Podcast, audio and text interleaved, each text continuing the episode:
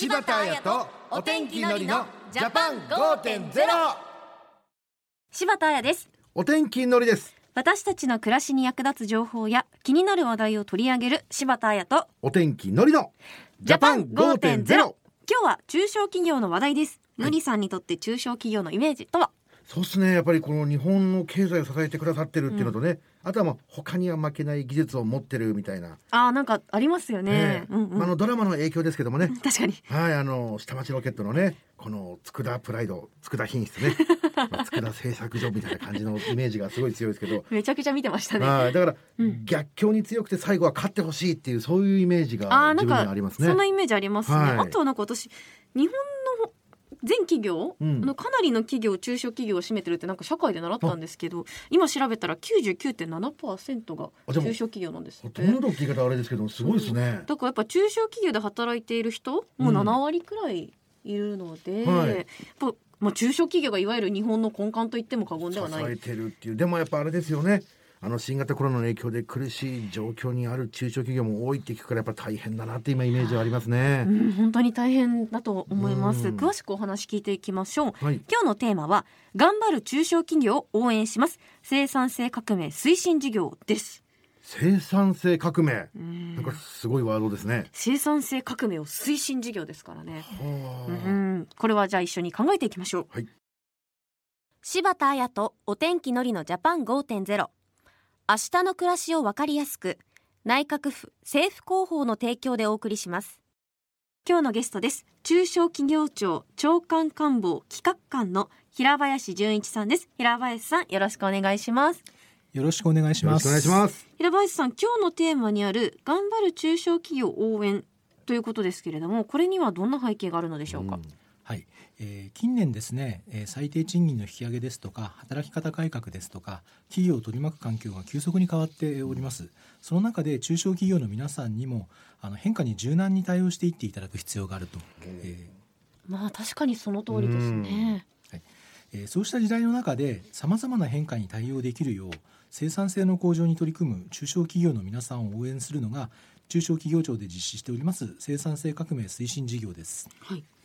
えっと、支援のメニューは、えー、3種類ありまして具体的にはものづくり商業サービス補助それから持続化補助それから IT 導入補助です。うん、そして生産性向上というワードは、まあちょっと聞くようになってはきましたかね。でも今頑張ろうと思っていても新型コロナウイルスの影響で苦しい環境状況の方も多いのではないでしょうか。はい確かにあの影響を受けている中小企業は多いと思いますそこで生産性革命推進事業では補助金を申請いただく方法について従来から行ってきた通常枠に加えまして新型コロナウイルスの影響を乗り越えるための特別枠も設けております。この特別枠による補助は通常枠のものとどう違うんですかね？はい、えー投資額のうち補助金で賄えるう部分の比率を補助率というんですけれども、はいえー特別枠はですね通常枠よりも補助率を引き上げておりますはい。それからあー特別枠には感染予防の取り組みに対する上限50万円の補助金や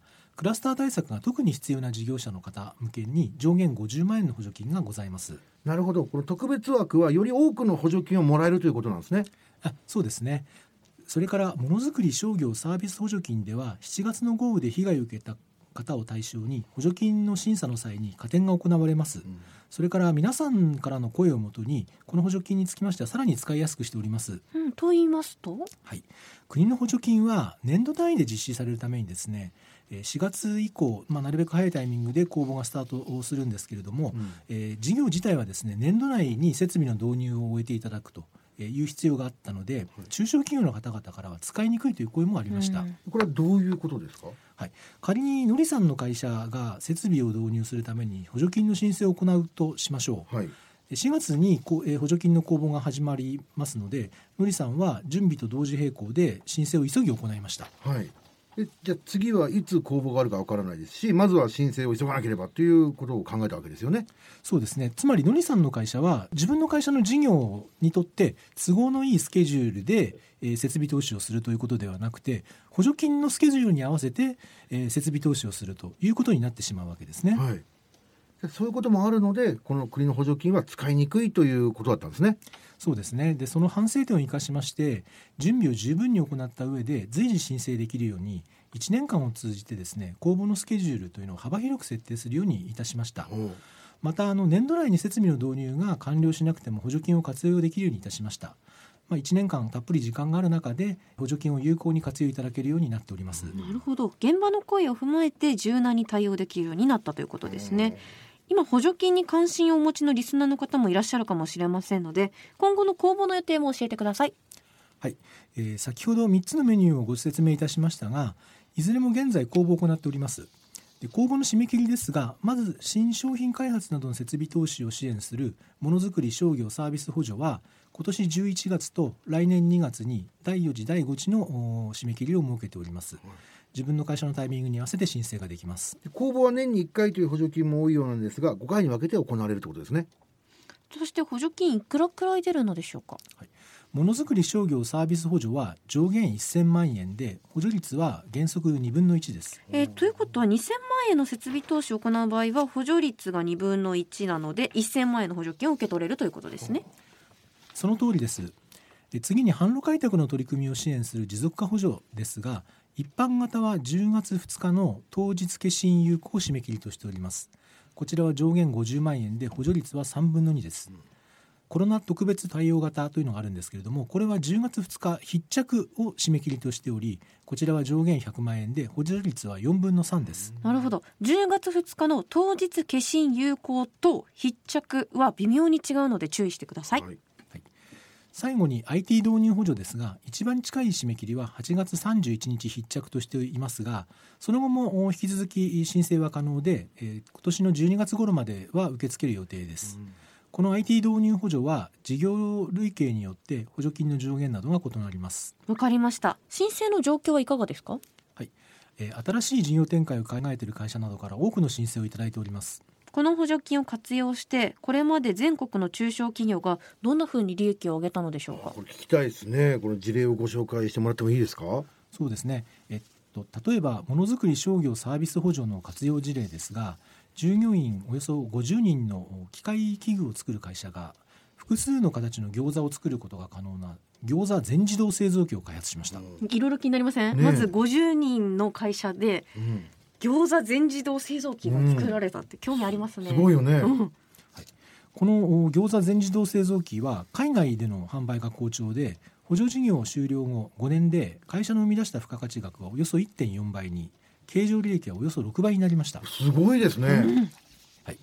続いて持続化補助の活用事例です。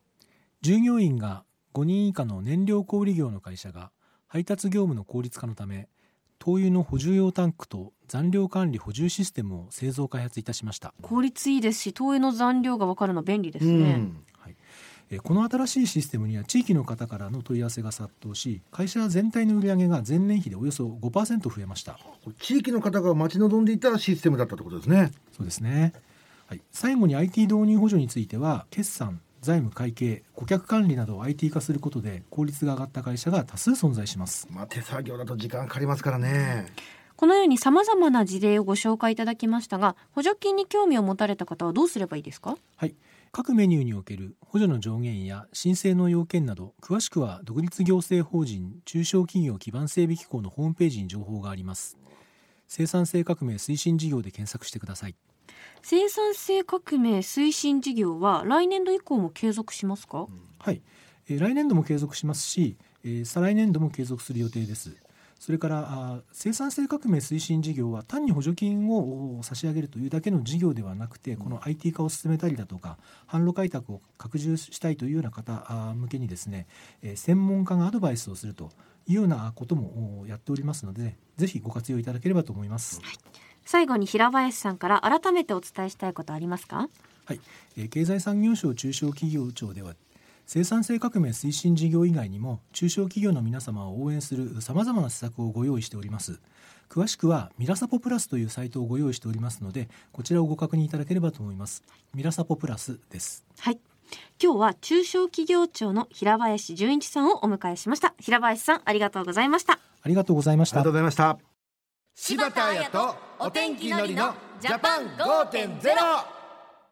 今日は頑張る中小企業を応援します。生産性革命推進事業というテーマでお送りしました、はい。のりさんいかがでしたか？やっぱりこの新型コロナの影響を強く受けてるね、ええ。中小企業の方が多いと思うんですけどね。この未来の投資のために補助金を活用してほしいっていうね、やっぱり中小企業がこうやっぱ元気じゃないと日本の経済は成り立たないですからね。ね。ただこの頑張ってる方にね頑張ってくださいっていうのはすごい酷なんですけど、うちのね父親もあの中小企業でずっと頑張ってるはい。人ですからね、昔はうちの親父もね俺が会社を変えてやるなんて言ってたんですけどね。えー変えたのは職ばっかりでね、えーいろんなことありましたけどもね。いろんなことありましたけど。今もうあの頑張ってますからね。そうですよね。もう早速お父さんに教えてあげたいです、うん本当にそうですね。そして勉強になりましたそうだね,、ねさて次回は子どもの人権についてお送りします。いじめや体罰虐待などで悩んでいるみんなにそして保護者の方や周りの方にも知ってほしいお話です。ぜひ聞いてください、はい。ということで柴田彩とお天気のりのジャパン5.0また来週柴田彩とお天気のりのジャパン5.0明日の暮らしをわかりやすく内閣府政府広報の提供でお送りしました。